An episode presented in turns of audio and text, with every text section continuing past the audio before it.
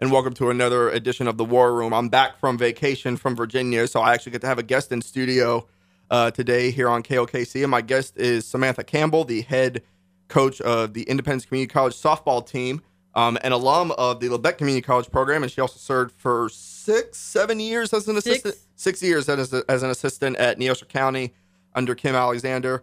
Uh, we've Just got living the Jayhawk dream. that's right. Uh, Sam Campbell, welcome to, welcome back to the show. It's your second time on. Last time you came on, it was May 2020. That was a weird world we were living in, and it's still a weird world we're living in, but we've all muscled through. How are you doing?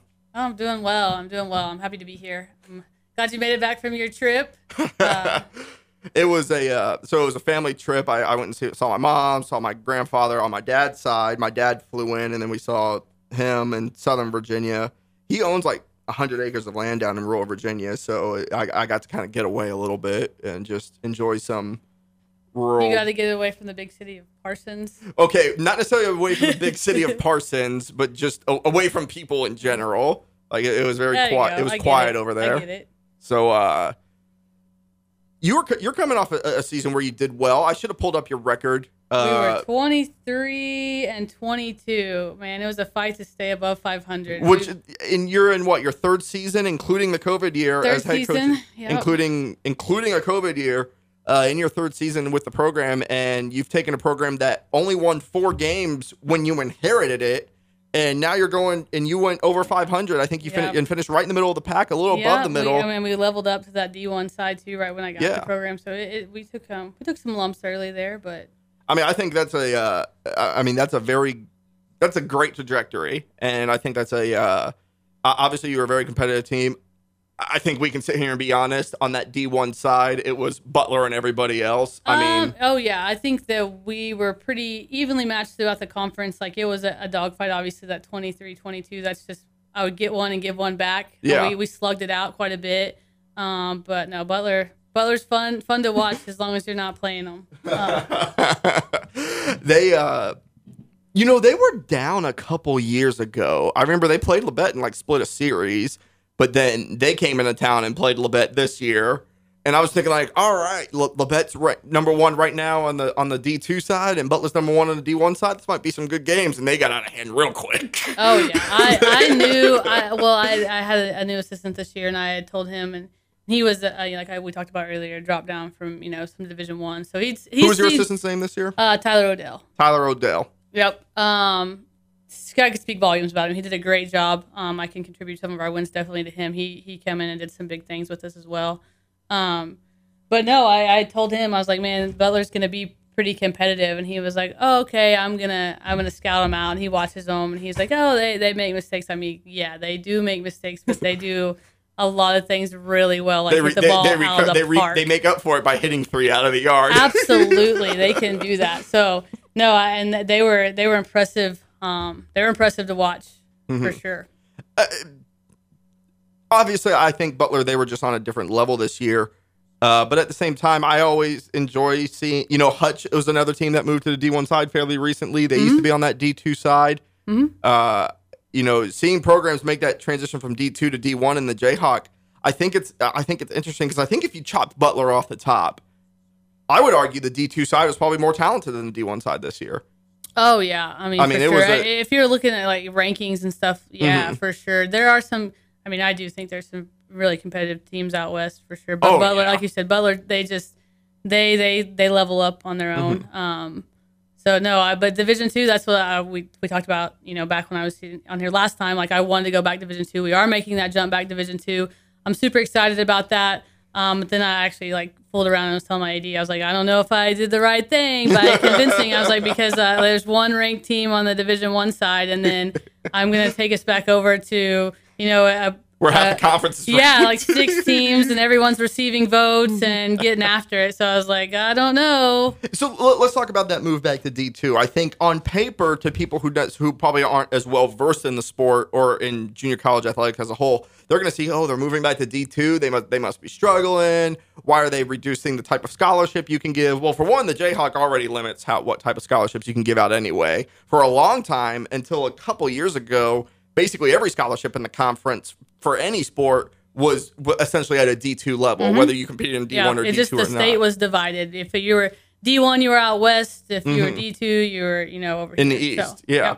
And so you guys making the move down to D2, I I, I, I think it, it helps you in a, in a couple ways. And I think, yeah, I'm sure you can elaborate on that. First off, just from a sheer enjoyment perspective, you don't have to go to freaking Dodge City or, or Oh, Seward what- on a Wednesday Well, I- anymore. I, like all the guys out west. I had a great time Mm-hmm. with all the coaches out west, but man, I hated traveling seven hours to see some of them. I mean, that was the rough part. You get your kids up early, you travel them, you play them, and you bring them back, and you get them up early the next day for class. It was, it was a, That's a lot. it was a test of will. I mean, Mm-hmm. but we wanted to play. I mean, we lost our season last year, and I mean, if we had to travel, we had to travel. That's that's Mm-hmm. what it came down to. I'm trying to think of the furthest teams from you in the on the East. Obviously, Highland's the furthest team from anybody. Yeah, it, would be like your your Highland, Hesston, Cloud. I mean, that's basically it. Yeah. Cloud's Cloud and Highland are probably your furthest ones. Hest, and then Hesston's next. But I mean, that's which is like a year. normal day trip for me in, in the division one side like going Yeah. to like we had to play um, so in the east and the west they were divided up five on each side um, and then you play everyone in, in the west you know one time flip flop you know home and away series but we had to go to Barton twice, which is in Great Bend. You had to go to Hutch twice. Had to go to Pratt. Pratt was considered like a close one. Pratt twice. Pratt. Um, and then uh, Butler. So Yeah. I mean, going to Hesston and, and Highland will be just like a normal a normal short trip for us Mm-hmm. uh, this next year. And now you've got uh, you'll get an opportunity. This will be the first time you get to play her in conference. You'll get an opportunity to play Kim in over in the Neosho County, your old boss. Mm-hmm. Uh, have you guys played? Had you played her in a regular season game in the yeah, spring? I played them early um, this year, and we we wound up splitting actually. Um, so I was. I'm, I'm. I'll tell you what, there. they were playing some real good ball down the back third of the season. Absolutely. County was. I mean, they were. I believe they beat. They have a win over Highland at Yeah. there, and Yeah. they got to Sunday at the region at the region tournament down there in Oklahoma. Mm-hmm. Labette. I, they, I remember they they played Labette, which was. I mean, Labette was finished second in the conference. They had a really good year this year, and uh, they took three or four from them. It just happened to be that fourth was an elimination game Mm-hmm. in the tournament. I know Kim wasn't probably happy about that, but, or neither were their players as they should have been because they played good ball. Yeah, no, she had some really good kids. I mean, she had a, a good little pitching staff, and Mm-hmm. um, she had some kids that could swing it, had a little bit of speed. Um, no, I, I honestly, I, I just think that I was with Kim for a long time, so it set me up to kind of to know how to to play her. Mm-hmm. Um, but no, I mean, they're I. Everyone was like, "Hey, call me. How are they getting ranked? How are they ranked with that potentially at one point a losing record?" And I was like, "They're they're good Because look at who they're Like, beating. They're beating every because they have wins are basically over all the ranked teams above them. I always say it's not how you start, it's how you finish, and a lot of people like take offense to that. But let's go. I mean, That's she does a great. point of the season. She does a great job late, gets big wins. Her kids go on a Yeah. tear. They play. They believe in each other. They were probably the most like like I said, I was their assistant for six years, and this team that they had this year was just like their energy in the dugout was just freaking crazy. They were really high energy. They were going at it all the time. So I think that just they bought in and and I, I- I've kind of shifted my view of the Neosho County program this year, and it- it's never I had anything against them. You didn't like me when you were an, an assistant at Neosho No. County, but but uh, but uh, you know, I always kind of had this thought of I just think Neosho County is one of those like mid tier programs. You know, if you're if you're a top three or four program in the conference, you should be getting two wins against them easy. And but what I kind of realized over the years is okay, maybe I think why do I think that about them? Because every time I go cover the postseason, they're right there. yeah. They're right there. Hence why we had some problems early in our in our friendship. I, I think we were always c- competitive.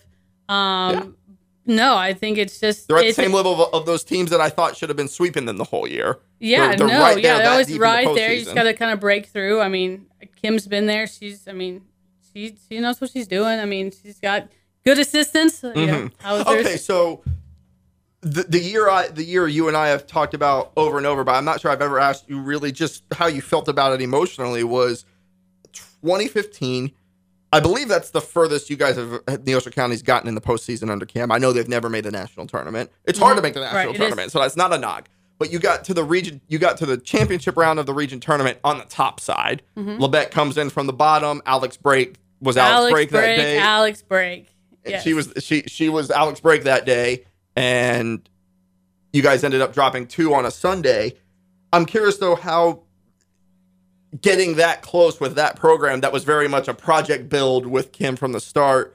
What were your emotions that day? Maybe coming in, you're thinking like, all right, this is our day to make the national tournament, and then you know, five six hours later, you're realizing how close you got. I mean, it's it's playoffs. I mean, everyone's scary at that point. It's hard to keep seeing each other and keep winning. I mean, it's hard to keep facing the same pitchers, the same hitters. Like Mm-hmm. people start making mistakes. People start having to go outside of their, you know, their wheelhouse to try to make things happen because we have everyone's, you know, number down. Uh, you see kids seven, eight times the plate. You know, they're starting to to see things well. And I mean, Kim and Ryan or Kim and Ryan, right? It's it's a rivalry there.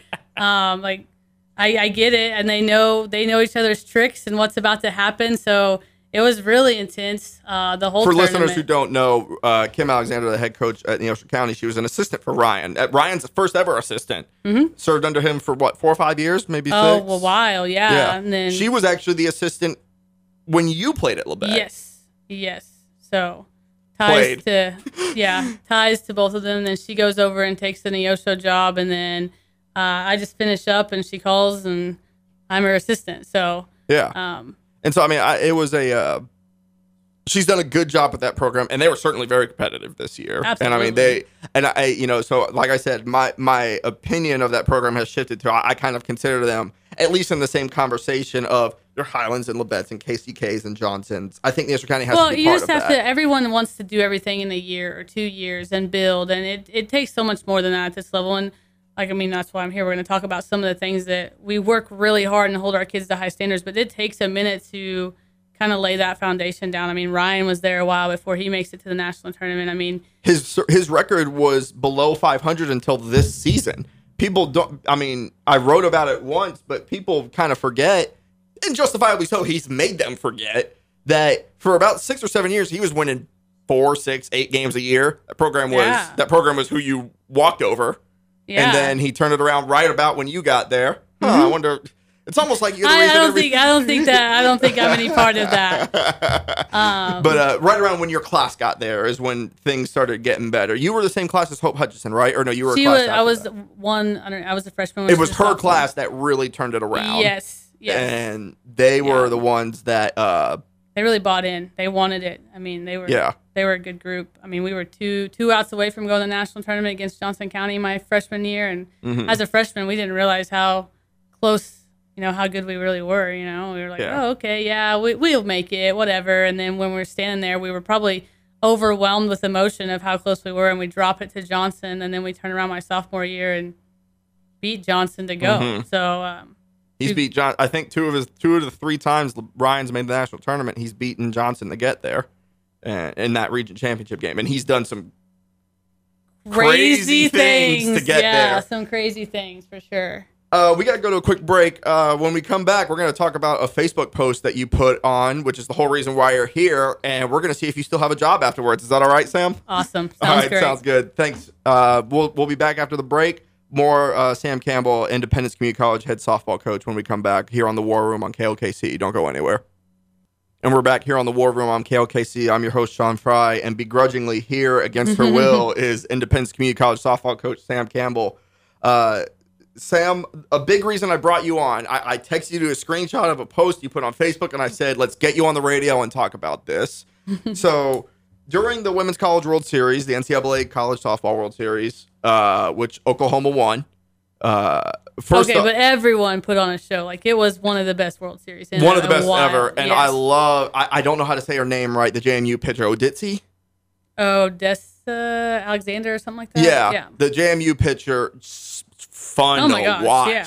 Woo! That play against Oklahoma State where she dives to make the tag out at home. All all instinct, about. by the way. And by the way, like I don't mean to. Ins- that's. I hope people realize the difference, like the true gulf there is between players at that level and even players at the junior college level that that you're a coach of and that I see every day. Like, Yeah. what pi- is there a pitcher in the conference you think could have made that play defensively? Man, I don't know. Honestly, that's a that's one of the best plays I've ever watched. Yeah. Like, and that that's saying out of everyone and watching Division One for years and Mm-hmm. being a big fan of this sport and coaching it. That's one of the best plays I've ever watched in, in one of the biggest Mm-hmm. moments. You know, that's That's why you play for plays like that. But they don't happen every day. No, they don't. And it's it, she was fun to watch. And one thing, and we're, we're gonna get into this topic a little bit, but uh, or, or at least tangentially, and we'll just be, I'll just be blunt about it. You don't see a lot of black softball stars, and even pitchers are even rarer than that. I was talking with someone about that once, and part of that I think is because the sport just has this. It's expensive. It's expensive Oh, to play yeah. softball, Yeah. and you know anything that is expensive automatically, you know anybody who is poor uh, on all walks of life, it's it's going to have more problems doing that. And I think there, I think there's ways the sport, the world could provide more equitable opportunity for for the sport, and the sport could probably do a better job as well. But anyway, back to your Facebook post. One during that College World Series, Patty Gasso, the head coach of Oklahoma softball, was basically calling out what she perceived and were a lot of inequities that the NCAA had compared to the baseball World Series. That road to Omaha. Uh, she talked about the, the venue, that talked about the start times, and you had games starting at you had teams playing double headers starting at midnight. Right. That's Yeah. ridiculous. That's ridiculous. Yeah. Who who performs at, at midnight like that? Like No, you don't train. there wasn't a kids to- game that started at midnight. You don't train like we tell our kids, and, and she does say in the article like, "Hey, we're blue collar sport. Like we're gonna play. We've taught our kids to play. We've Mm-hmm. we we tell our kids like when it's time to our it's our, our time to shine, we're gonna shine regardless. Like we're not gonna anyone hold us back. But we shouldn't be asking our kids to be playing at, at midnight on the biggest stage, Yeah. the biggest some of the biggest games of their careers, or their you know there's not a there's not a big six figure contract waiting at the end of this. No. This is their last you know hurrah. So and you're, and you're playing at midnight. That's yeah, you're asking them to fight all year long and play on the biggest stage and do everything right all year, Mm-hmm. and then your reward is that you play at midnight. Um, you know, and, and and then she pointed out some inequities when it came to the amenities in the field. And, Mm-hmm. and people can claim, oh, you want massage chairs in the dugout too. Nobody's saying that. No. But what they're saying is th- this goes back to what we saw with the NCAA basketball tournament. Mm-hmm. The the men's tournament had like three NFL's worth NFL teams worth of equipment in their weight room in a warehouse. And the women's was a yoga, mat and some some- free weights. right, right, Like, like- the, like we're not saying give us everything. No, but they, they want to be treated equally. And it always struck me that that whole NCAA basketball tournament thing struck me as odd. Like, how was that not? like how did the, the How did that get by? How did the region director from the women's not call the men's and be like, hey, what are you guys doing over there? Like, and then You would think there's someone in the NCAA, which which is a billion dollar corporation. You would think somebody in the NCAA's only job would be to make sure of stuff like that. right to make sure that A no Title IX one's coordinator. yeah that we're being fair. Like that's the thing, which we just talked about. This is like this is the NCAA, the NJCAA. Like we we're not we're not asking for anything that we don't you know the I, we're not asking for so much more. We're just asking for the same thing. Exactly. So Patty Gasso kind of aired grievances, and you published a link to an article about it, and your commentary on it was say it louder for the people in back. If it's this bad at the NCAA level, you can't even imagine how bad it is at the NJCAA. Let's go. Give us some support, and I promise we'll do big things. What were you thinking right there? What was what, what, what do you truly mean by that? Well, I think we all know it. What it comes down to is, I mean, we talked about it a little bit earlier. Um, just some things like even the Division One, um, you know, World Series for the JUCO. I mean, they're playing with a temporary fence. So We're playing And let's just stop right there because I saw that and I thought it was crap. I tweeted something about it. It was, Right. you know, the, Butler, the team we talked about at the start of the show, the the super team, um, they get to the women's, they get to the World Series, the Division One World Series for the NJCAA, and they're playing on a baseball field with a makeshift fence. So not only do you have a makeshift fence that has no warning track, which is a huge safety hazard, and you saw it because people trip over it. right. Like then you but also kids, have are, a kids aren't making those plays either. Like I, I'm not saying that's not a great play that some of those kids make to go to go over that that temp fence, but I know that that ball's gone on a regular field. it's either gone or she's gonna have to hold up and play it off of a fence and not lay out like that. Even even my fence, which is like four foot tall at Indy, that play's not being made. She's not jumping it, mm-hmm. right? It's Yeah. not staying in. Like No. that's just not gonna happen. four feet tall at Indy, so you have to leap, and you think you might be able to rob one. Yeah, you're, you? you're not. For you? Yeah, maybe, maybe. But I mean, her feet aren't gonna. Her feet are gonna clip. If she's jumping that fence, her feet are gonna clip. Like that's. Exactly. She just goes through it there. Yeah, she just barreled right through She's, it. and, and as a an coach, tell your kids that. Like, if I'm a coach and I'm like, hey, you have a 10 fence, go hard. Like, run through it. You're not going to get hurt. Go catch that dang ball. Like, let's go. You're not gonna get her. No. Now, one thing I would argue, at least from the injury, I, I get what you're saying, and I agree with you. I would argue that the 10 fence can be because you do kind of tumble over that and lose control of your body. Your head might slam down. right. There's, uh, there's all kinds of things. You also there's no warning track, so that's my biggest argument against turf. Like I know Casey, Kansas City, Kansas, Atlanta Ross, one of the best head coaches in the country, no doubt. She plays on turf, and I understand the value of turf. It makes it your you know your maintenance is basically zero once you put it in, and you know your games don't get rained out, and I value that. But one of the biggest things against it is there's no warning track because you know people see the warning track on a baseball or softball field and they think it's decorative. Well, no, you're going from grass to dirt. And if you're tracking a ball in the air, you're not looking behind you to see where the wall is. That's the physical cue to let you know that you're changing, that there's a wall. You're about to hit a wall. yeah, for me, I, I get it. I see the warning track. It's great. If, it's great if they're done correctly, and but a lot of us don't have. I mean, a lot of us Mm-hmm. don't have those warning tracks. So for me, it's not a big. That's Do you not have a warning necessarily. track at your field? no, I don't think Labette does either. no, they don't. No. No, I think uh, I like Hutch. They have one, but theirs is also played at a sports complex. You know, Mm-hmm. so some of those bigger, bigger, you know, facilities do. Um, Yeah. But not a lot have that. I think it's just the the temp fence was just probably the most like Agree- concerning. Like, It was egregious, and to me, what was also egregious was the fact they were playing on a baseball infield. So the, the depth of the dirt is different. Most center center fielders are standing standing on the edge of the grass. And, and here's the if we're just playing, if you're playing like a, a non-conference game, okay, may, let's even just put a conference game in there, right? You have these fences that you're playing on, like we we watch them play. You know, we watch you know NCAA games where they're playing on football fields and indoors Mm-hmm. and stuff, and okay, that's fine. But this is the World Series. Yeah. Like you're telling your kids play hard all year long. so you go play on a baseball And you, field on a like- 10 fence. Yeah, you're thinking like, come on, they've worked hard. They didn't have a season last year. They've worked hard all year, and and probably their home field is better than what they're going to play on there. Hands down, I know Butler's field was better than Mm-hmm. you know that, and theirs is a a city field. Like we all kind of have we go in. I would argue every field in the Jayhawk was Yeah, better than that field. Yeah, we share our Your fields. field's better than that. we share our fields with the high schools and the local rec teams and and everyone else, and it's still better than The World Series. yeah. And and to me, that's And and I don't know, and that's honestly there could be a lot of different reasons. And, and that's the thing is like I'm not trying to make waves. Like how do we communicate this in, in a fair way? Like mm-hmm. are we just not saying the right things? Are we not doing the right? You know, what's the steps that we need to take to get our kids where they need to go? Because that's really what we're wanting to do is level it up for our kids, right? We tell them, you know, you want nice things, win games, and they win, and then but they're they like, want they, they did what they were asked to do. Right, right. And then we get there, and it's and like I say, we, but like our teams get to those places, and it's not, Mm-hmm. you know, it's not any better than what we have at home.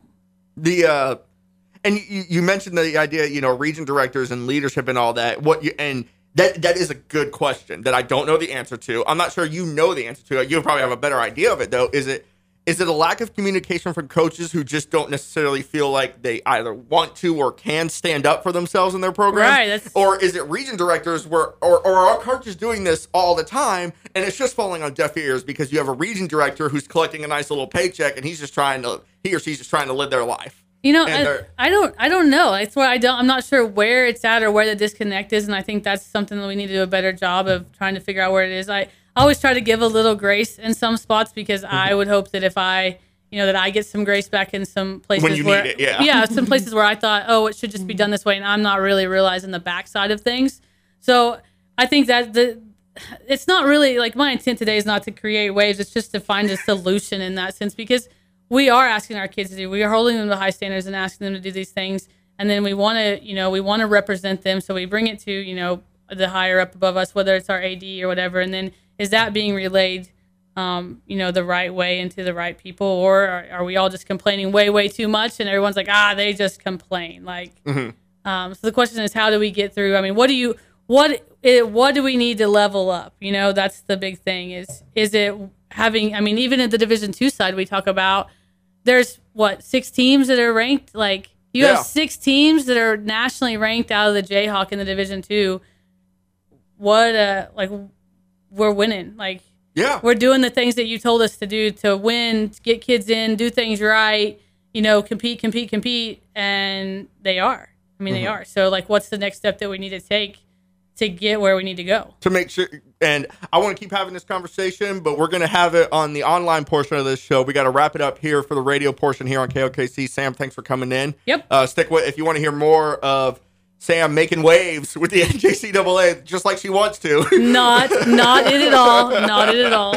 uh, go uh, go listen to the show online. You can go to KLKC website or you can go to Apple Podcasts or wherever you get your podcasts and, and listen to the War Room. Uh, thank you, Coach Campbell, for coming in. Yep. Um, and uh, thank you to the radio listeners uh, for your li- for, for your audience. Uh, stay safe. God bless. Get vaccinated. And if you're listening to this online, we'll be right back. And we're back here on the War Room. More Sam Campbell, head coach of Independence Community College softball, the Pirates. Uh, you guys had a good year, uh, but I think you know. I, I think this year in in college athletics as a whole, I think uh, part of the pandemic and part of what I think is a new civil rights movement. I think a lot of people in a lot of areas of life are thinking about how we can evolve. And I think athletic, in particular college athletics, is seeing a big evolution right now. You're seeing in the NCAA that athletes are about to be able to profit off their name and li- name, image, and likeness (NIL), as, as it's like to be said.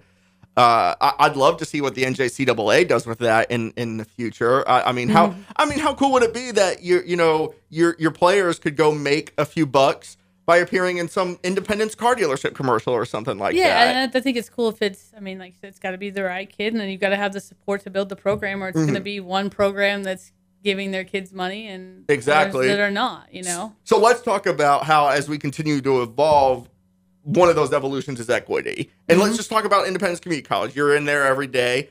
Uh, you, you know, one thing we were talking about off air right before we just started recording a minute ago was, you know, the concept of revenue sports. Uh, and obviously, generally, that's in, in the NCAA, what a revenue sport is, is football and men's basketball Yep.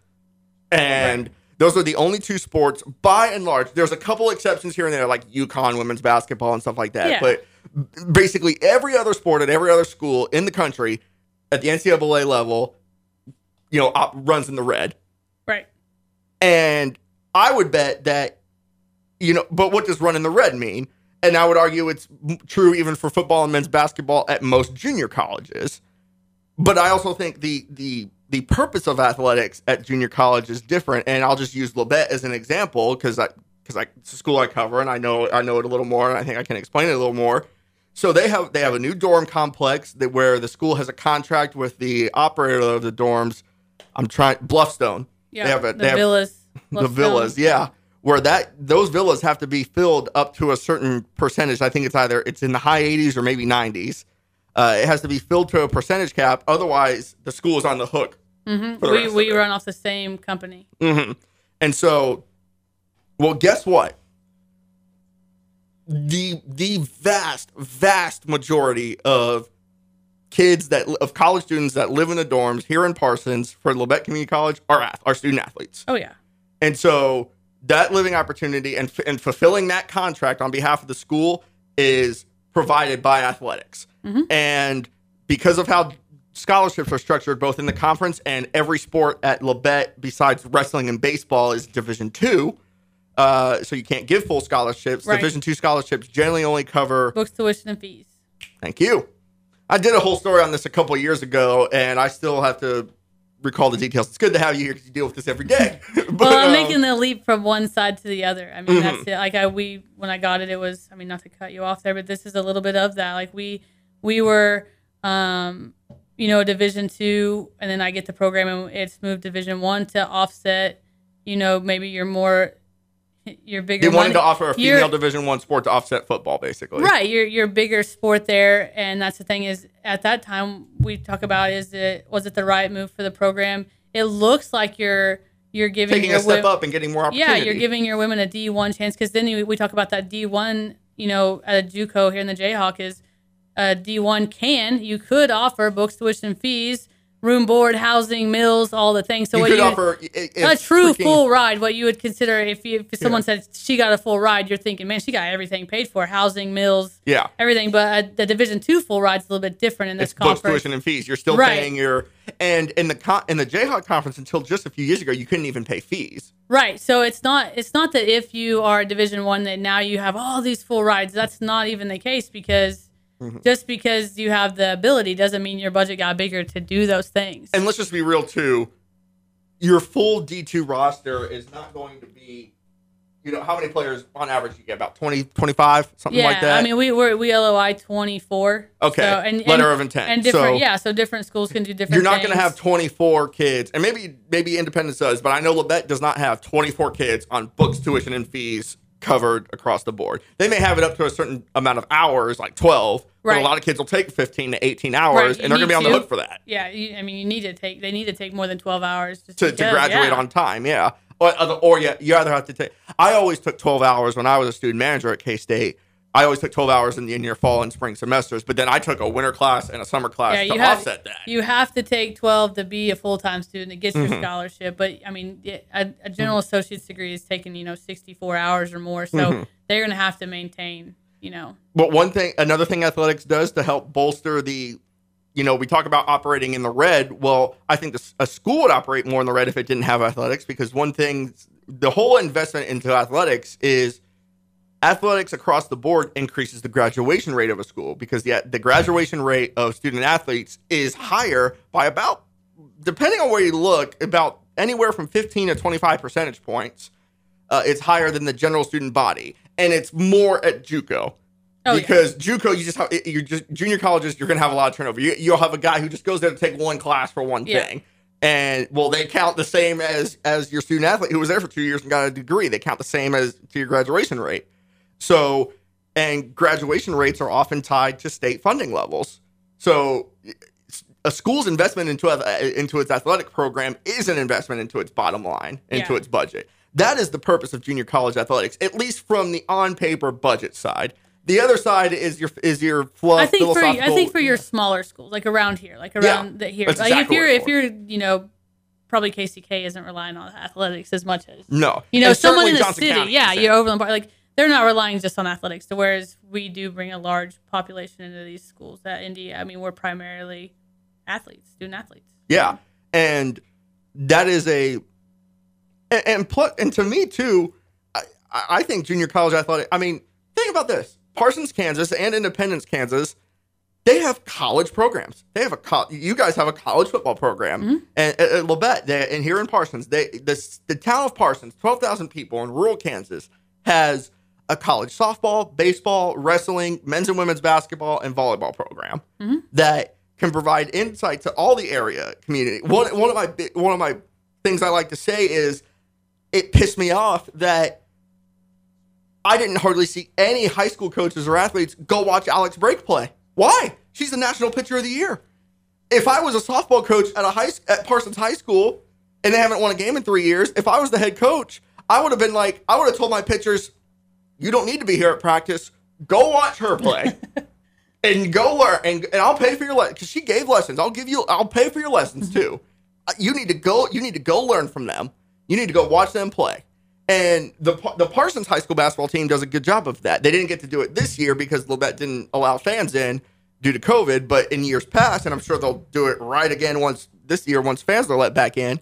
They are they you know the the boys basketball team at Parsons High School, they go to about three or four men's games a year, and and they're watching college ball and learning from those mm-hmm. guys, and that that is an important part of the community, and it and it's going to make your kids better. You want your kid to go get a. I, I think your kid's going to have a better chance at a scholarship if he learns from college athletes, and that's a role you serve. I mean, hell, hell you play on the same field as Independence Community College. I think you know do. I got to come watch and and take photos of a graduation ceremony you held for your team. Mm-hmm. And after that, the Independence AD was the high school AD was there, Yep. and we were and we were shooting a breeze. That's that's the type of community community it creates. a- And that's why I think we need to see more equity on behalf of the NJCAA and in, in, in preserving those opportunities and the because that's what it's for. Right. I think it it starts. I mean, it it always starts at the top. But I mean, like I said, we just have to. I I don't know if we just need to do a better job of getting those things out there. We at this point we're we kind of feel. I think I can speak for a lot. We just feel kind of stuck because we've been doing these things that we've been asked to do with maybe less resources. And I don't necessarily think that's like the NJCAA's fault by any means, but we're still getting it done. You know, we talk about nationally ranked teams.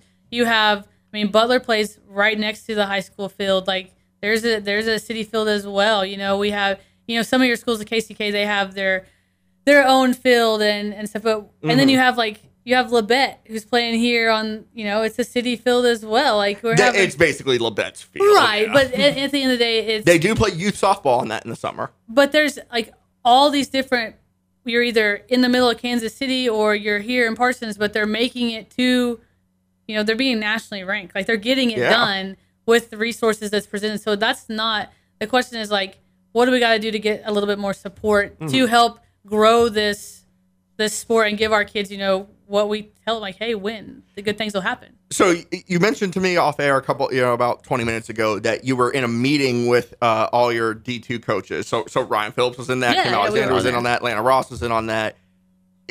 Is Heidi Jordan Yeah, she's back? still- she's still back? Okay. Love Heidi, by the way. Right. Good coach over there at Highland. Um, so all those coaches were in on this meeting, and I assume it was just your, your standard conference meeting or Yeah, whatever. I mean it's just we get our schedule and go over things like that. What was what is something that you feel like is maybe a consensus among conference coaches in the Jayhawk that you feel like could be better in the sport of softball within the Jayhawk? What is something institutional that you guys feel like maybe is a consensus that could improve? I think just communication. I mean, where where does it go? What do we need to do to get it the things that we're concerned about in the right, you know, Mm-hmm. to the right people? I don't think anyone's trying to just come out and be like, "We deserve, we want." Like, we'll do the work. It's not the that's not the problem. Mm-hmm. Just let us. yeah, that's that's what it is now. It's the I mean, even you know, Patty, uh, yeah, so you like she's like she's established, right? Like Mm-hmm. she's having these complaints. Like she's done everything that you could possibly do and put out Yeah. some of the best athletes. There's no question her Right. voice is going to carry more weight than, than yours. Or Oh, Ryan's. absolutely, and that's I, and I also think you have to have that platform to stand on because. Mm-hmm. We don't necessarily always have like I don't think that I have the platform that's well, it's a little bit shakier than Patty's, Mm-hmm. right? Like Um, so I, I'm not saying that our administration doesn't support or that people don't want to do the right thing. The question is, are we in the shadows of those more revenue making sports? And then Mm-hmm. we're just, Are you guys an afterthought to football? Which I, I cert, you know, there's no question. I think if you look at the, the if you go onto the conference website or you look at their social media presence, there's no question that uh, there's no question that th- th- they're gonna they plug football way more than probably any other sport. yeah. But And- everyone love. I mean, everyone lo- loves football. I mean, football's. I'm not taking anything away from football. That's it's a big operation to run, hands down. Mm-hmm. But I mean, we have our kids that are out there. They're working hard from you know the mm-hmm. beginning of school to the end, and they're rolling into you know they're going to school for a chance to potentially be a Division One athlete, or then to get their degree to go do whatever they want to do. They're not mm-hmm. trying to go the show. I mean, what's I mean, what is it? There's no six figure contract at the end No. of it. They're playing it for pure. Like I'm not saying the people that want to go, you know, to the MLB or anything like that. That's great. Mm-hmm. But our kids aren't getting drafted out of JUCO going to the MLB. You know, they're just not. They're they're pure. They're genuine. They want to work hard. They want. I think Labette has had one baseball player ever make it to the minor leagues, Yeah, I mean, and that's it. One, one guy. But that's the thing is you have a chance. Like, Yeah. where are minor leagues in that sense? Even if we, I know we, it's hard because you can't. This we're getting out of like the NCAA and like where there is Mm-hmm. the Title IX to kind of keep us all. But where is that for girls? Like after you get out of so my kids right now, let's say some There's my, not a G League for my, women's yeah, basketball. my, let's say my players want to play. They get till they're 18, right? So if they come to school, they can maybe play that summer right out of their freshman year, and then there's not a league to where guys have, you know, like the Dodge to the A's, like the um, there's one in El Dorado. Mm-hmm. There's all types of college Yeah, they summer have- baseball they- leagues. yeah, they can hu- go it's, play. It's its own industry. they can go play, and then they have the minor league, and then you know they have all these things, and like the next step for us is either like go Division One, like that's the that's the show, right? For us is to go Mm-hmm. Yeah. like they go Division One, and then they potentially one in a few, like one in a very small few, make it to these professional teams, but that's not paying the bills. They're they have a job that they work a majority of the year, and then for a summer they live the dream What, and play. what people don't realize, and I think you're you're basically hitting on this, but Patty Gas, Patty Gasso complaining about the, the infrastructure and the amenities and and, and the situ and just the overall situation at the Women's College World Series. That's the equivalent of Andy Reid complaining about stuff at the Super Bowl. right. That because that's the highest level those girls Right. are going to get. And I don't know if she's complaining. I think she's Olympics, bringing to yeah. light, like, would you have known? Like, a lot of people don't know. And I think that's the big thing that everyone's trying to do. It's not, it's we want to bring it to light. We want to put some life in it. Like, I, I mean, um, Patrick Murphy even talks about it he, when he had his little interview too. He says the Alabama guy. He tells like ads if you're looking for something to put your money into, this is it, boys. Like Mm-hmm. this is kind of it. Like it's it's a growing thing. I mean, I think a lot of women's sports are. Oh yeah. Um, but I definitely think at- at this level right now, like as softball is a a big thing. Mm-hmm. You know, I, I want to say two things kind of on that. One, I want to double back to something you said earlier. You said, you know, my platform's more shaky than Patty Gasso. You're not the OU softball coach, so I'm not going to argue. right. But at the same time, I want to go back to my community argument, which is if Independence High School, if their coaching staff has a question about softball, whether it's a scheme question or, or a technique question, something about the game, to me, in my opinion, the source they should be going to, go to the college head coach. You should be the chief source of softball in Independence, Kansas, and take that for what you and will. I, I think it's it's different at each level. I mean, uh, Danny Burnett's our high school coach there. I mean, uh, Kim Kim's assistant, Baylor Mm-hmm. Burnett's actually you know his daughter. So and he has his other daughter plays at NEO. Um, a, a good guy there, but I, I think it, every we all have a different level of kids we're trying to teach Mm-hmm. um, and coach to to win. I mean. I go out and kind of get my kids. He gets what's given to him, so a little bit different there. But yeah, I do think there should be somewhat. I have no problem talking to Danny, nor does I think he has a problem talking to me. That's Who is are- this?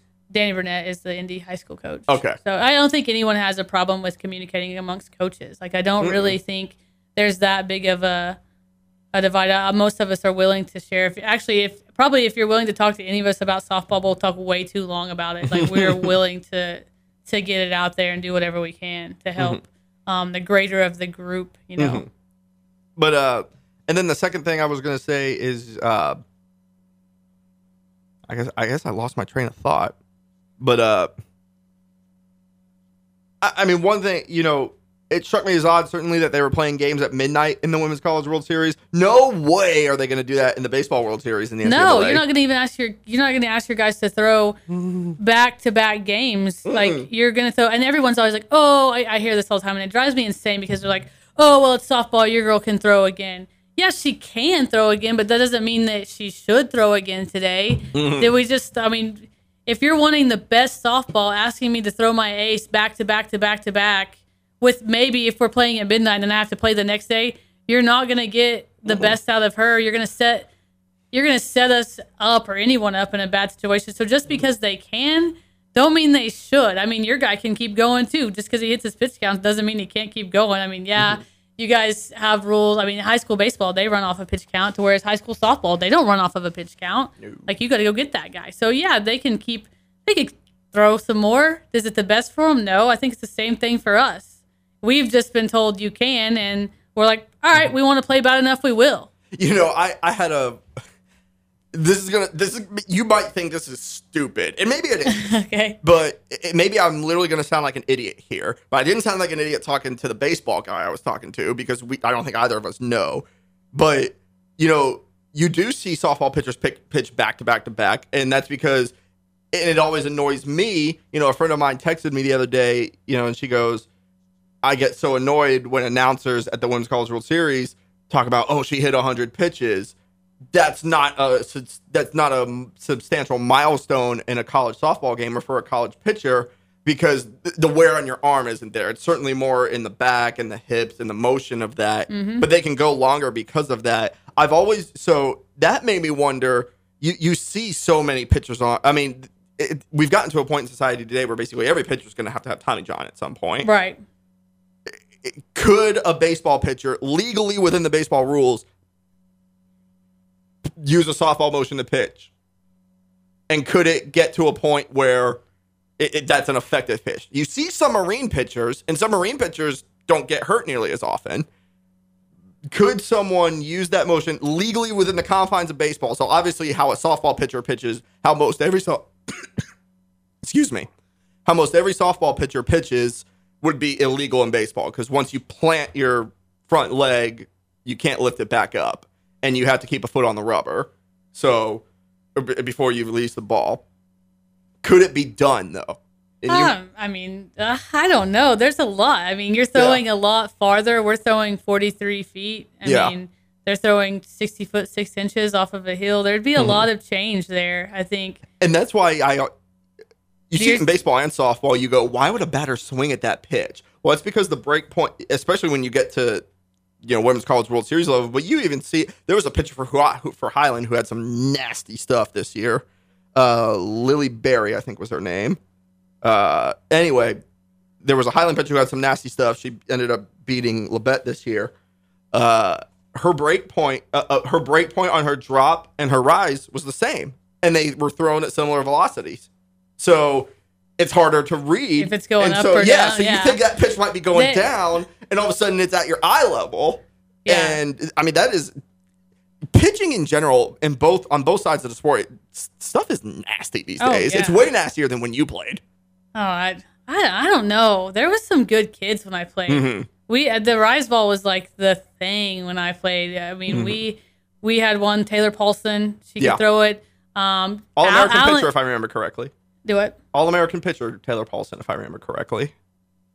Good question. Yeah. Been I fell asleep a couple times since then. she she's had a uh, she she held basically every pitching every meaningful pitching record at Labette Yeah. until Alex Brake got there. Yeah, for sure. And then And now mean, she's like second. And but that was like there was a, a bunch. Um, Allen County had the the boring kid Brown Mackey when they were still in the conference and that softball. They had one that could throw it well. Mhm. Um, so I I do think.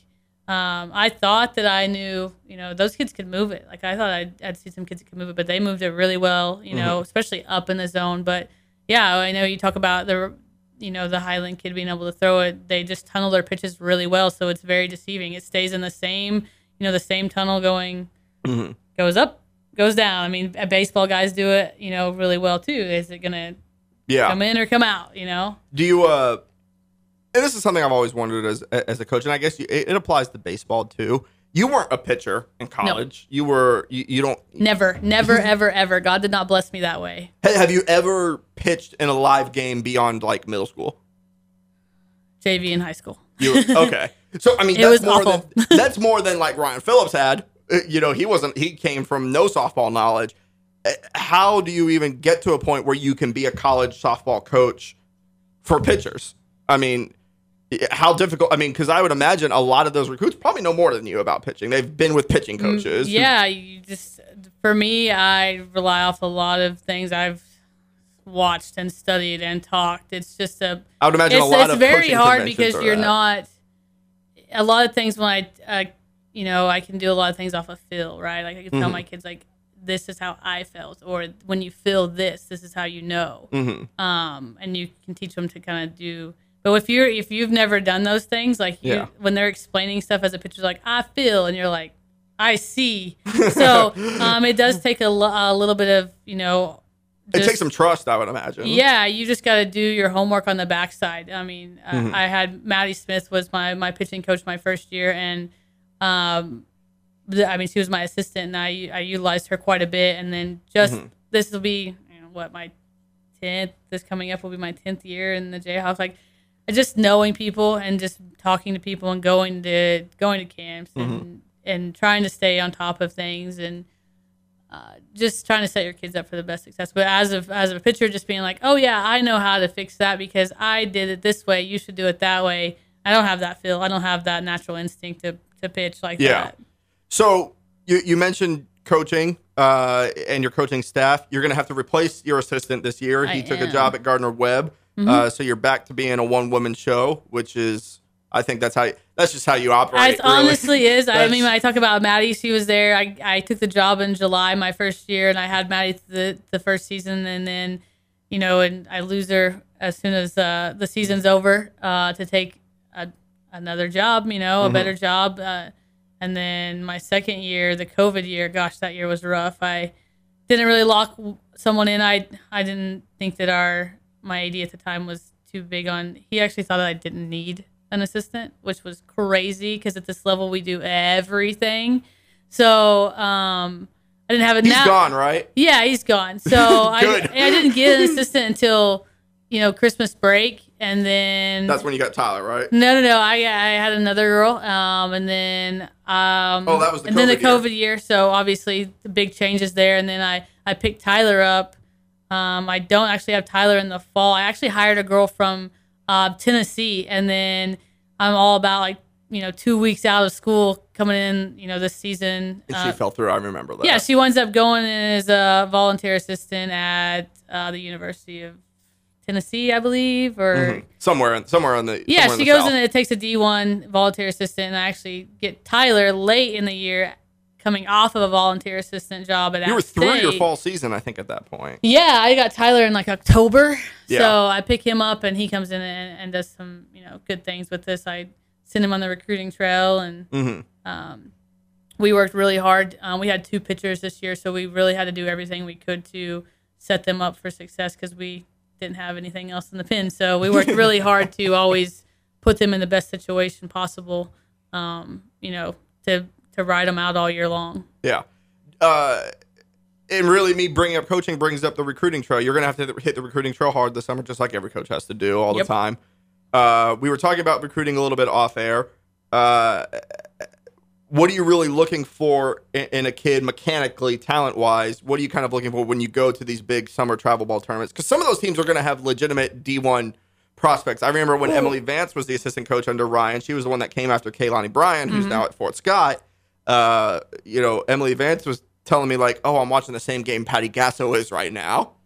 Yeah, Like, that's always clearly fun. not looking at the same that's kid. that's always fun because then you go sit down and you you hang out and you're like, okay, how old's this kid? Like first you got to Mm-hmm. figure out all the facts, right? They're like, okay, is she like you see a sophomore, you're like, oh, she's probably a senior, and then you're like, okay, no, she's a sophomore, and Mhm. you're trying to figure out all the ins and outs of things if you don't already if you haven't already vetted out these kids and know who you're going to watch, and then you're feeling good about some things like, oh yeah, I'm gonna go talk to this kid, and then here comes even Mike White. anyone, you know, anyone, even like a Division two school or a divi- you know, and Yeah. you're like, dang it, who are you here for? So you start trying to figure out like you're trying to see who they're watching while you're watching who you're watching, and you're like, am I watching someone that's mm-hmm. already committed? Is she? Are they going to talk to the mm-hmm. same kid? Like, it's always a great feeling too when you wait at the end of the game to talk to someone, and there's like three people waiting in line and you're like no no you go first or you're like i'm going first like so it's, it's always it's it's hard you you never know i mean i think there's some kids that slip through the cracks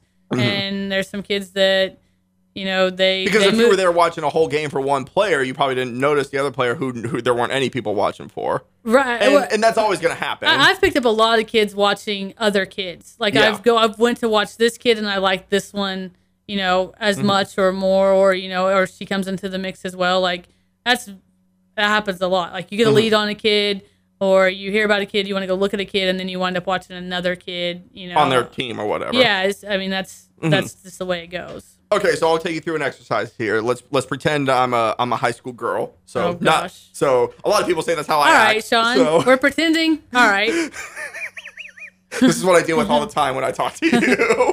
Uh, get I'm coming off the field. I had I had I had a game where you, you were coming to look at me play, and I, I gave you enough to feel like all right, I'm still interested in talking to me. I'm coming off the field. What's your pitch to me? What, Well- how are you introducing yourself? I mean, And I what's your instill them who, who we are, you know, what we represent. I ask them, you know, what their plans are. What we talked about earlier, like I need to see if it's the right fit. You know, uh, are you looking to get into what? Are you looking to play college ball? Are you going to talk to a JUCO? Some kids don't have that mentality, mm-hmm. right? They, they they want they want that four year look. It doesn't matter if it's NAI or not. So, but really, you're just seeing if you can connect with the kid and if that's a good fit, and then you're going to mm-hmm. sell them on you know what you would look at them for. I mean, I'm honest. I, I'll tell you right now. I if you're talking to, you know, even if you're talking to Allen County at this point, like I don't have a turf facility. Like, Yeah. I mean, but you're you're selling an opportunity for a kid to come in, and if it's something they want to do, and if it's a good fit, I mean. I always joke with my AD and he's always like, How'd you get this kid here? I'm like, I, sold my soul. Like, um, no, you just, there's a connection there. Kids, kids want to be, you know, they, they want to be pursued. They want an opportunity. They want to feel comfortable with where they're going. So, Mhm. I mean, and it's, a, it's all a fit thing. If, I mean, some kids, they're not for me and I'm not for them, but you know, you try to figure that out. What's one thing a kid or a parent could say that would turn you off to them, even if you thought they were capable athletically? Um, I think we, we all talk about this, and, and my AD, which uh, Eric Figursky, I, I like. He's he supports me. I mean, he helped me make the d- move back Division Two, Which I know Um, was that was important to you. right? And and he's really stuck by me, and he's helping me do some things through the COVID and some crazy things. He knows. I Yeah. mean, he he sees it. He's he's seeing it more and more. But we used to talk about like go get these kids that are, you know, would you get this kid that's just a complete and total head case, but maybe wins you a few more games? Well, eh, I doubt that a first baseman that's a pain in the butt's going to win me a few more games, but maybe you know you. Then a pitcher might. A pitcher, right? So you start thinking about things like that. You're like, can I change them? Will I be this? Do they just need this structure? Mm-hmm. You know, structure breeds success. But I used to like be super turned off to like, I'm not gonna go get this kid. One, you've heard my track record with assistants. It's just me, right? It's me and my kids. We're going to take it on, right? Like we're going to do big things. Do I have time to waste on you whining and being like this? You know, Yeah. are you going to be a cancer? We all worry about that. So um, a big thing's just character. Like, yeah, talent brings brings us to you, but character takes you so much farther. Mm-hmm. Like, You, you mentioned the kids that don't even look JUCO and that prefer NAIA. There's exceptions to every rule, but my rule is uh, go walk onto a JUCO before you go NAIA. First off, from a financial standpoint, NAIAs in Kansas, they're, I'm pretty sure they're all private schools. They are all private. private schools, and they're they're going to charge you forty thousand dollars to go there for a year. So even if the school says, "Well, we're giving you ten thousand dollars," and that's more, and you're telling them, "Well, I'm going to give you five hundred, so you think, "Oh, wow, ten thousand dollars, that's the way better offer." No, it's not, because it only costs two thousand dollars to go to Independence Community College, and it's going to cost you forty to go over there. And I think the I think the talent level's better in the Jayhawk. I think I- most I'll- Jayhawk I'll teams tell- would beat NAIA. I'll tell you this. Like, I, I'll disagree with you here. Like, we can we can do this back and forth disagreement thing that we do. I think NAIs bring a value to the table. I obviously push my kids out to the next level, right? Like, I know you're saying like if you're getting into your Mm-hmm. I'm career, like out of high like straight out of high school. The question is, some kids coming out of high school probably i mean we're looking at it as a girl standpoint right? I always tell my recruits like you cannot play softball forever. You've got to get an education right? There's no six figure Mm-hmm. contract at the end of this. When the when you stop and hang up your cleats it's not there. So what's going to set you better? And some kids come out of high school with almost an associate's degree. Yeah. it's not going to do them very well academically and that's the thing. We're trying to set our kids up for the best route. So maybe them going to that if they come to me for a year okay great Yeah. or is it better off that they just go there because they have you know the programs that they're wanting and you're you're paying for a bigger degree you're paying for an associate's versus a bachelor's so Mm-hmm. there's some there's some things there And, and you're right. I'm, I, I guess I'm coming from the perspective of if your top goal that you'll essentially put everything else on the back burner for is to get to the highest level of competition possible at the at the most, Right, the like most you're- fiscally putting- responsible. you're putting path. ball in front of just play as long as you can and then you can do the rest later Then to me. JUCO's the route. But you're right. There's there's NAIAs Yeah. everywhere in the world that you know if I don't know. It could be any academic discipline, nursing, radiology, uh, engineering, anything. There are NAIAs out there who have elite programs in that. And if playing uh, if playing a sport at that school could help you pursue that dream, then you're right. Then that that's the better move. I guess my perspective is if, if I have a daughter or a son who and they tell me I want to be a college athlete and I want to make it as far up that ladder as I can, but coming out of high school, it looks like I'm only going to be able to go NAIA or JUCO because no NCAA's are offering me. I'm going to put my kid in JUCO. Yeah, I think if the if the the money's right, the classes are right, and all those things, I think JUCO is the right route. But I'm not gonna ever like tell my kids not to go um, to that four year. Yeah, it bums me out when I'm competing with someone. I'm like, oh my gosh, financially, Yeah. I'm I can set you up better. And there's like more often than not when I go to you as a JUCO kid, like your opportunity to play is a little bit greater. We're not you're as the you know an NAI they potentially have those JV those JV rosters that you could potentially fall into. You know. So I mean, but it's a chance to play, and that's I don't think you should turn your nose up at any chance. It's just the better chance. If we have the same like, you don't have your associates almost, and the opportunity to play is there financially. Opportunity, yeah, come come to a JUCO. Let us get you'll get more experience, and then we'll turn you out in two years, and you'll go the same NAI anyway. You Yeah. know, and, then that's great because now you're probably going to get more money because you are not as green. I mean, you know, I mean, you have some games under your belt. Uh, I'd also argue, I think a lot of, I think some of your average and above JUCOs would beat those NAIA teams. Like, I legitimately think they're better teams. Yeah, I, but I think some of the NAIs are coming around. I really They do, are. and I don't know. Like some of the thing is, I think this COVID was going to put us in a, little bit Mm-hmm. of a crunch because kids that were going, they they have their years of eligibility. Like I have kids that played for me. Like my kid played for me my very first year. Um, she's going to Kansas Wesleyan now. She has three years of eligibility, and she's played every game for me. So her freshman year, the COVID year with 20 games, and Where they didn't year, charge you eligibility, and then Right. they didn't charge eligibility this year. Right. So she's played two full seasons and then a little mini COVID season. and now she's going. You know, she still has three years of eligibility. My pitcher um, didn't play at a JUCO, transferred, comes to me um, all years intact. COVID years her first year, comes out this year, leads the conference in strikeouts. She's going to an NAIA, and, And she still has four years. still has four years, and she had um, she's a super smart kid, great kid. Um, but she had the NAI offer. She had Division Yeah. two. She even had a Division one. Yeah. But that NAI is going to set her up better for what she's wanting to do after What does she want to do? she wants Who- to be a she wants to be a there's Brooke Vickery. Okay. Yeah. What does she want to do? She wants to go into law. So Good for her. um, I'm not sure what kind of law, but she but this school's gonna have like she's Has a going, law has a law she's going to get she's a pitcher. She's gonna get the she's probably gonna get the opportunity to get the ball, which she wants. She's a gamer, right? So Yeah. she's gonna get that. And she's has that eligibility intact and then they you know, they're gonna give her a good a fair amount of money because she's I mean, she led the conference in strikeouts. Like she's got she's she's credible and she can take college classes and you know, she's not that uh, as big of a liability. She's there, she knows what she wants to do and Mhm. I mean, so I think it fits her really well. uh, you know, you, you talked about the recruiting crunch and everything with all the eligibility concerns. It's putting a lot of, I, I think, who it's hit the hardest and negatively is the incoming high school class because they have fewer opportunities. What you're seeing at a lot of NCAA and even some JUCOs is obviously kids are taking advantage and they're staying put. Yeah. They're saying, "All right, I'm just going to stick around." Labette softball might have a player that Oh, will I, stick I around mean, for I a third a, I year. had a super sophomore. Like She- had my, one this my year. Ca- Cassie Smith was my super sophomore, and Mhm. I mean that. Okay, like stay if you can. If they have, if I can keep them, um, and it's not going to hurt them in the long run. Yeah. Yeah, I'll keep them. And, and at the four year level, there's a lot more opportunity to Right, stay because no one's- because they can go to grad school. Absolutely. Tristan Gegg, who was a superstar basketball player, superstar athlete at Labette County High School, she's at Pitt State now. Very good basketball player at Pitt State. I'm pretty sure. I'm pretty sure this year would have this past season would would have been her senior season. She's going to go into next year being a junior, at, at least from an eligibility standpoint. Mm-hmm. right. But I'm pretty sure she's going to spend her, but she's going to play out her junior and senior at Pitt State, and she's going to go get a master's degree. And that's smart.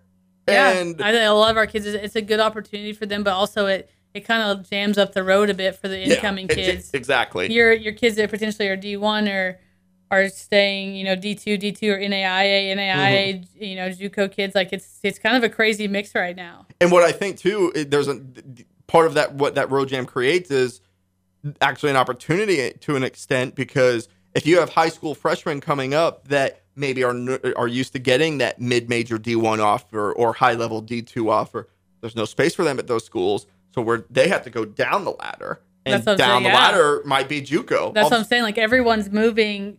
Kids it could be, potentially be D one, they're gonna go D two, and D two, you know, they're, They're gonna go JUCO. They're gonna go or NAIA or whatever the case Yeah. may be. So it's it's gonna be a crazy, crazy game for a little while. Oh yeah, and it- to be and just from a pure enjoyment standpoint of me going to watch, I think it's gonna be better ball. Better oh, ball to shoot, Oh, I think this year was better ball. I think I we had. I mean, like I said, not my season probably. You know, we were above 500, but I mean, we were. I thought we were fun to watch at times. Like kids Oh, wanted yeah. to play. Like this was by far, I think, the most it, on- on the softball side. This was the most fun I had watching the team. Obviously, because Labette was good this year, I enjoy watching Ryan coach.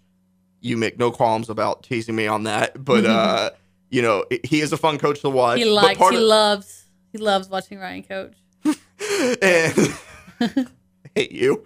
Uh, and the other part of it too was the conference was good. I mean, we talked about that earlier. I mean, half the conference was nationally ranked, but even the non-nationally ranked teams, I mean, they were they would give you they were giving everybody No, games. It was just a dogfight out There there. was.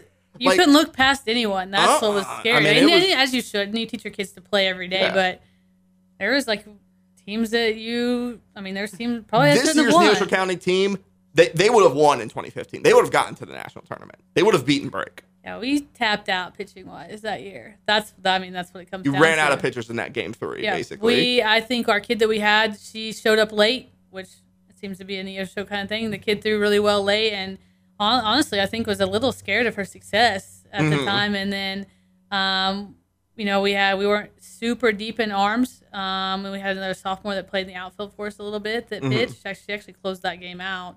Um, and then we had a, a Barton transfer, I believe, and um, we just we knew if if we if she got rattled, I mean, like I said, it got found fame late, I guess, so then got rattled a little bit by how close we were. I think she was starting to feel the the pressure of it, um, and then just pitching and pitching and pitching, and we were gonna ride her out. And then when she tapped out, we didn't have any, you know, No arm behind her. we we had an arm, but Labette had her number. I mean, One thing. So one thing about you know we were talking about recruiting and pitchers and everything like that.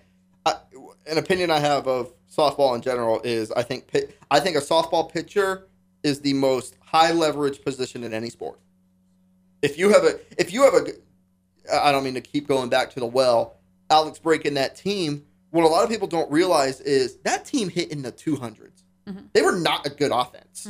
In fact, hitting in the 200s, that was their worst mark since like 2008 when uh, uh, for a team that won like seven games or something like that.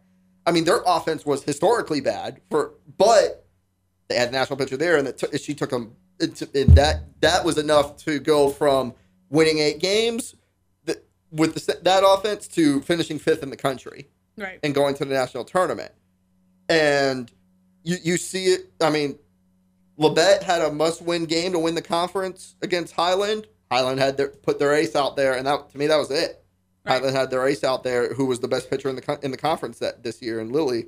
Uh, uh, uh, surely you're cognizant of the fact that a, that a good level pitcher, a good pitcher is gonna gonna Oh hide yeah, a mask a lot of a- a, deficiencies. pi- a pitcher is going to yeah cover some things up. They can do it. You know, they can do it. On, you see it in the Division One. I. mean, um, example like Keilani Ricketts. She could Mhm. swing it and she could throw it. Like yeah, she she kind of could do it all on her own. She probably won a couple games just mowing by people herself, mowing people down and, and hitting. And there's been more kids like that. The the Oak State kids, Sam Mm-hmm. Shaw or whatever. She was one kid that could hit and pitch and do things like that. And I know, no doubt, the kid in the circle. If you have a, a special one, you you're gonna win some games off them. I think the true thing is if you have a couple kids that can can swing it, play a little defense. But if you have two two, then you you make it far. I mean, it, it is it is got to be quite the advantage to be able to go into virtually any series that you want. So any doubleheader conference series,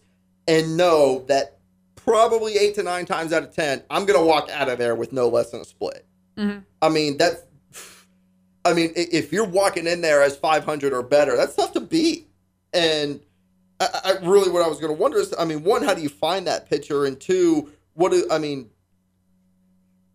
eh, The other question I was going to ask is, what do those pitchers look like? Are they more high strikeout pitchers? You know, stri- the strikeout rate rising in baseball is a kind of a big storyline right now. Yeah. Is- are there? Are you seeing more strikeouts in softball? I think you can teach some things. I just think kids are starting to throw a little bit harder, and like it's evolving. It's evolving. It's like we talked about. It's just we're starting to outgrow what we were first handed. We're getting to that level where, you know, now it's getting, it's getting just a stat driven, and there's a process to it. There's like, I Um, know in terms of the mechanics, you- you're seeing a lot of extraneous movement on, on softball pitchers eliminated in, in how it's taught. mhm. People are very focused in the in the in the body in the biomechanics of how a pitcher delivers that pitch to maximize efficiency uh, in, in every aspect. Maximize right. so- And, and if I don't know if you've heard them talk about in, in in baseball, like effective velocity. It's basically your like your pitch sequences and stuff that makes your pitchers look their pitches look a certain way, faster, slower.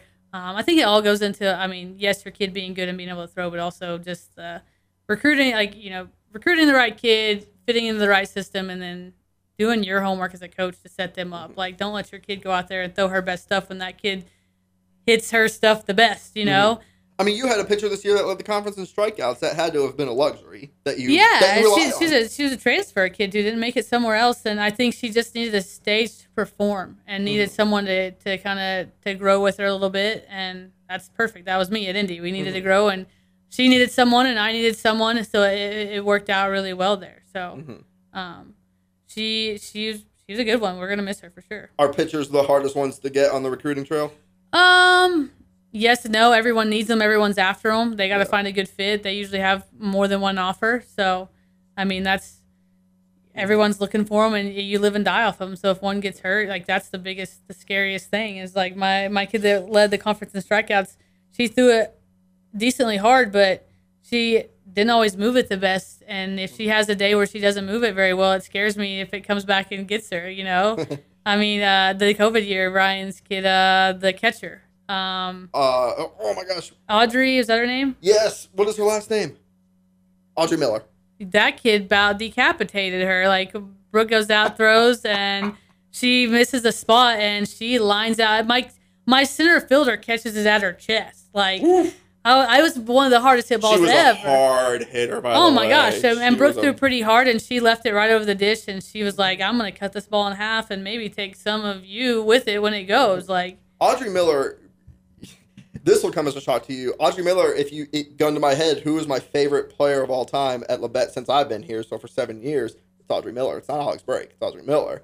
Mainly because I had like a good little rapport with her in the dugout when I would shoot, shoot Right. and stuff like that. Like her catcher's gear and where she sat was always right by where I stood. So I would shoot and I would be I would tell her be like, all right, what are you seeing in the batters? How are you calling the game and stuff like that? And we would have intelligent conversations about that but also I loved her story and the fact that she, I'm trying to remember where she went. She went to a school near Hesston, uh, not McPherson, somewhere in that area though. She went to a 4A high school in that area, and uh, she was like, she batted like six at her high school at a 4A in Kansas. And she was like fifth in batting average, never led the team in any of your Triple Crown categories or anything like that. She had one NAIA offer out of high school. Nobody in the Jayhawk had offered her. No JUCO had offered her. She, but one of her best friends from her travel team was the shortstop at Labette. Was a year older than her. Her name was Peyton Nye. And so Peyton told Ryan, "Hey, give this girl a look."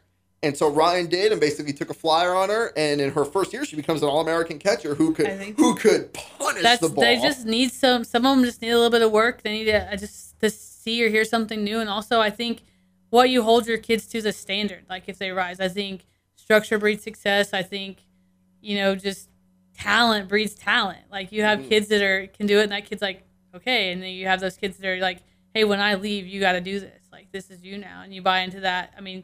You've talked about it before. Labette has a pretty strong family feel. Like we're all kind of still around. I mean, if I had a real criticism of Ryan, and let's see if he ever talks to me again after I say this, there's a real problem of girls who struggle at the four year level finding a, a good fit. You see a lot of them quit after a year. Yeah. You see they just, or they just say I didn't like it, and you want you wonder why is that? Well, a lot of them will say, well, because it wasn't it's- Well, my counter to that, if I'm being totally critical and objective, is well, that's a JUCO coach's job is to get them ready for that level. It, and I will tell you exactly why because we all struggle with it. I think as JUCO coaches, we are the middleman in their life. They're coming out of high school not knowing a lot.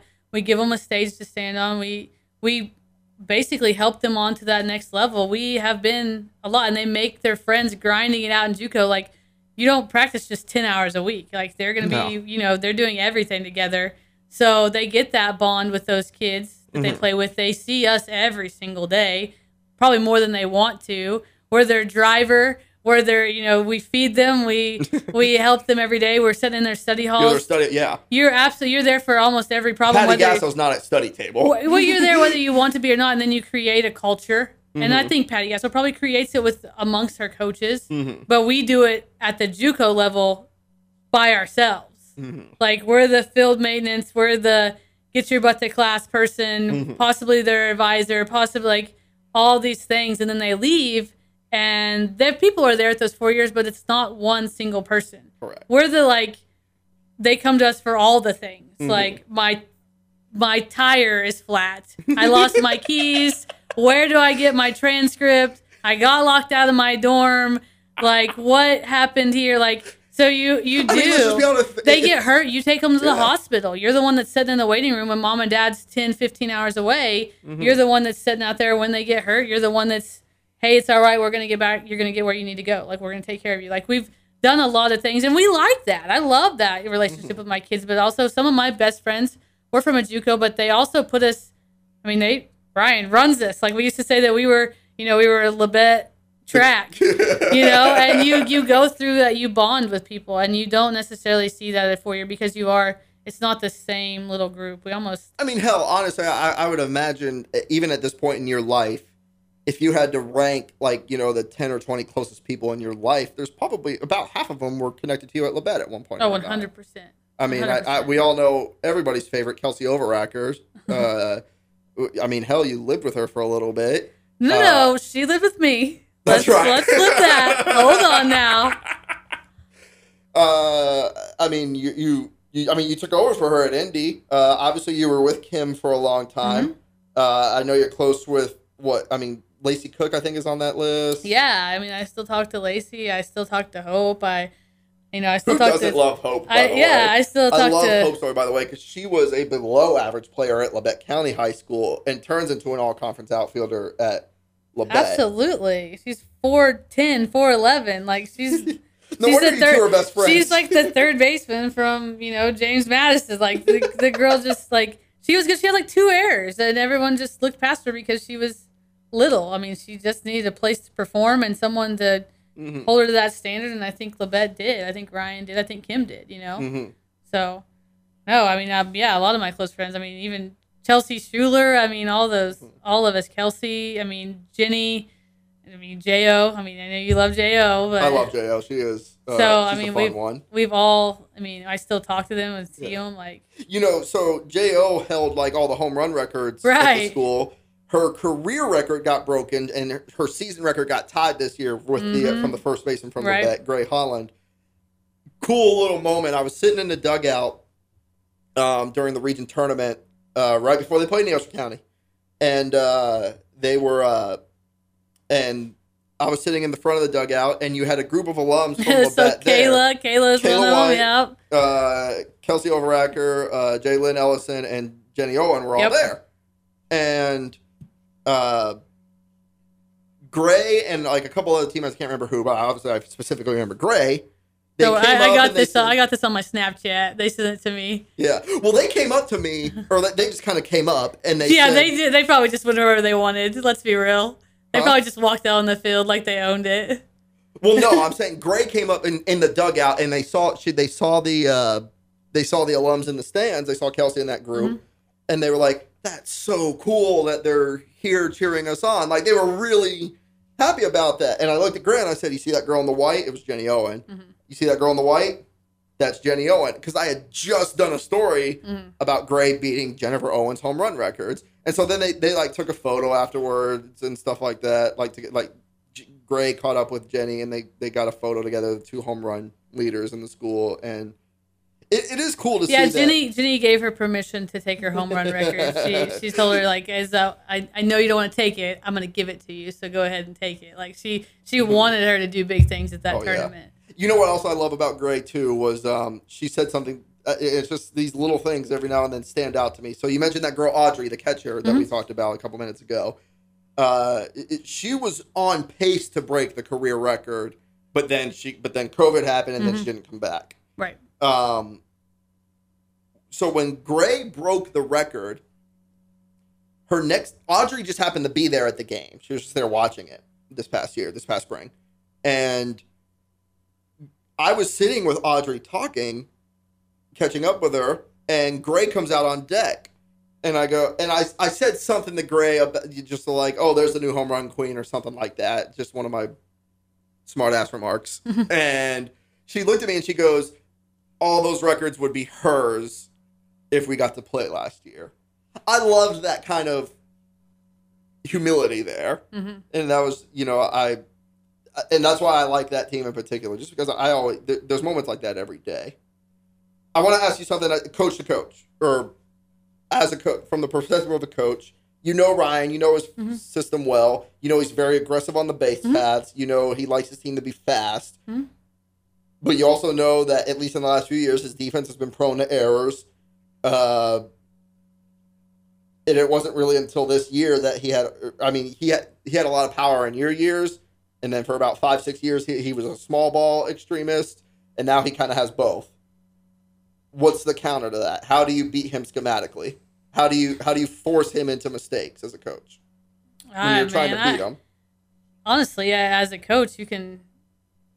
I think one thing. I mean, one day I'll show up and be like, "Oh, we're really good at this," and the next day we're not. So I, I'd like to think we always have like this plan of like we're heavy hitters this year. We're gonna small ball it. Like honestly, it's what they they show up and do. I think uh, at this level, at any level, we're just trying to put our kids in the best situation. I mean, uh, Ryan, yeah, I know if he has speed, he's probably going to fake bunt still. I mean, but anyone's going to do those things. If you have the ability to do it, Mhm. do it. Like, and, and that's the same thing as bunting. Like we, I think bunting's such just like lost art these days. Like, oh, he'll Ryan will have an aneurysm about it. His team couldn't bunt, and I oh don't my gosh, neither. I think it was just like a thing this year. It was like after COVID, everyone's like, we don't know how to do that anymore. so I about stroked out like a million times over it.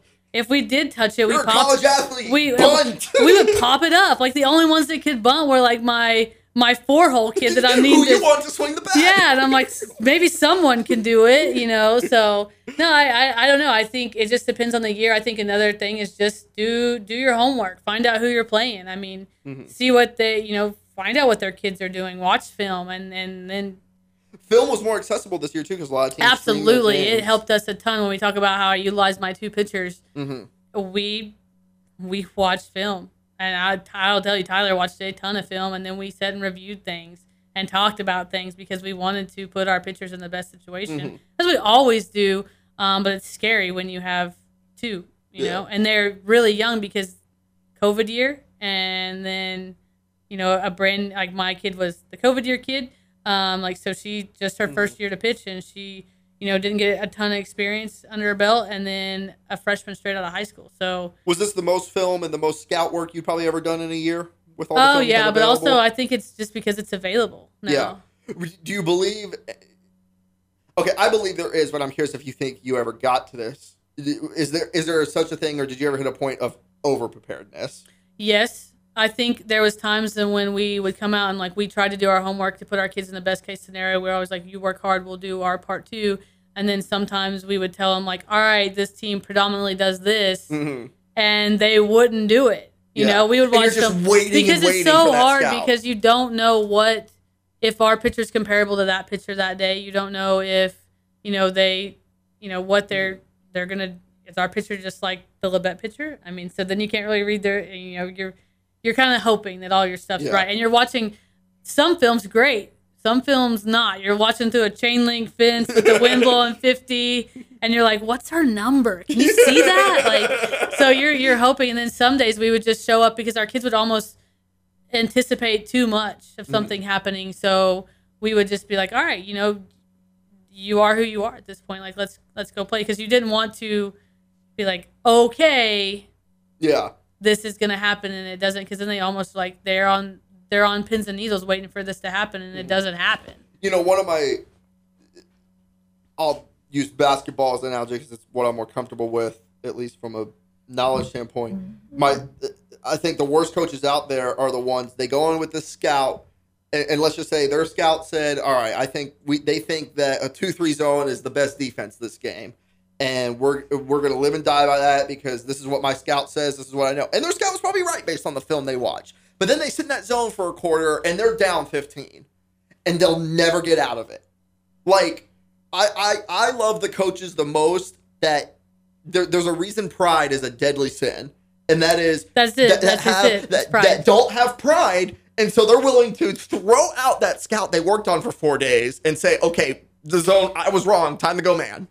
Like you know, it and- happens. It's hard. It's a, I understand what you're saying. It's a it's a tear between am I being am I being prideful or am I also you want to stick to your system? You want your kids to Yeah. not want to change things this the moment. That's why they do experience failure because you see kids that go up and hit switch hit and they'll be like I'm gonna hit from the left hit, left side this time, and they're struggling on the right side, and they go to the left side, and they struggle there, and they go back to the right side, and you're like, stand on one side of the plate, let's get that figured out, and then we can move on. So you, you know, that's I think that's a, a thing there too. Is one, am I just being prideful, or also do we just trust the process? You know, trust and the process. balance that's tough to figure Yeah. out.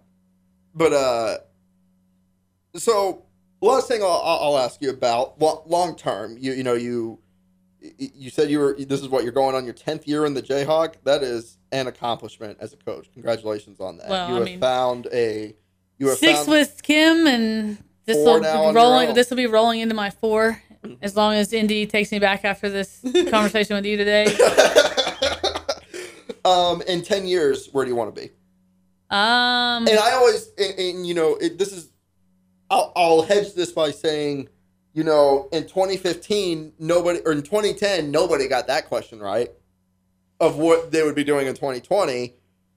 And so a, a lot of it is outside of your control. So I, I guess I'll rephrase my question. Do you want to do you want to keep moving up the ladder? Do you see yourself where you where you're at? I mean, what what does a, a good life look like for Sam Campbell as we continue down this coaching career?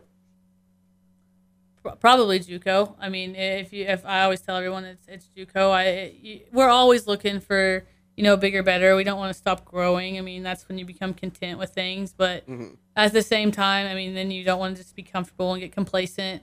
Um, but I want to build. I mean, though we talked about you know Ryan building, Kim's now you know building. It finally really it kind of hit a stride there. you know, I mean, Highlands, but like, a lot of people that are at places are they've built, they've built from the ground up, and it'd be hard for them to leave because you do, you know, it's it's your style, and I don't, I don't know if like I want to say Indy's my for, forever home by any means. Like, um, I do, I do think Indy's headed in a great direction. The school's doing big things. I, our new president, I really like. I, I like our AD. I, I'm starting to like our staff's starting to get that that feel to it, but. I don't really real. You know, this is going to be the riskiest thing I say to you with regards to Indy, but.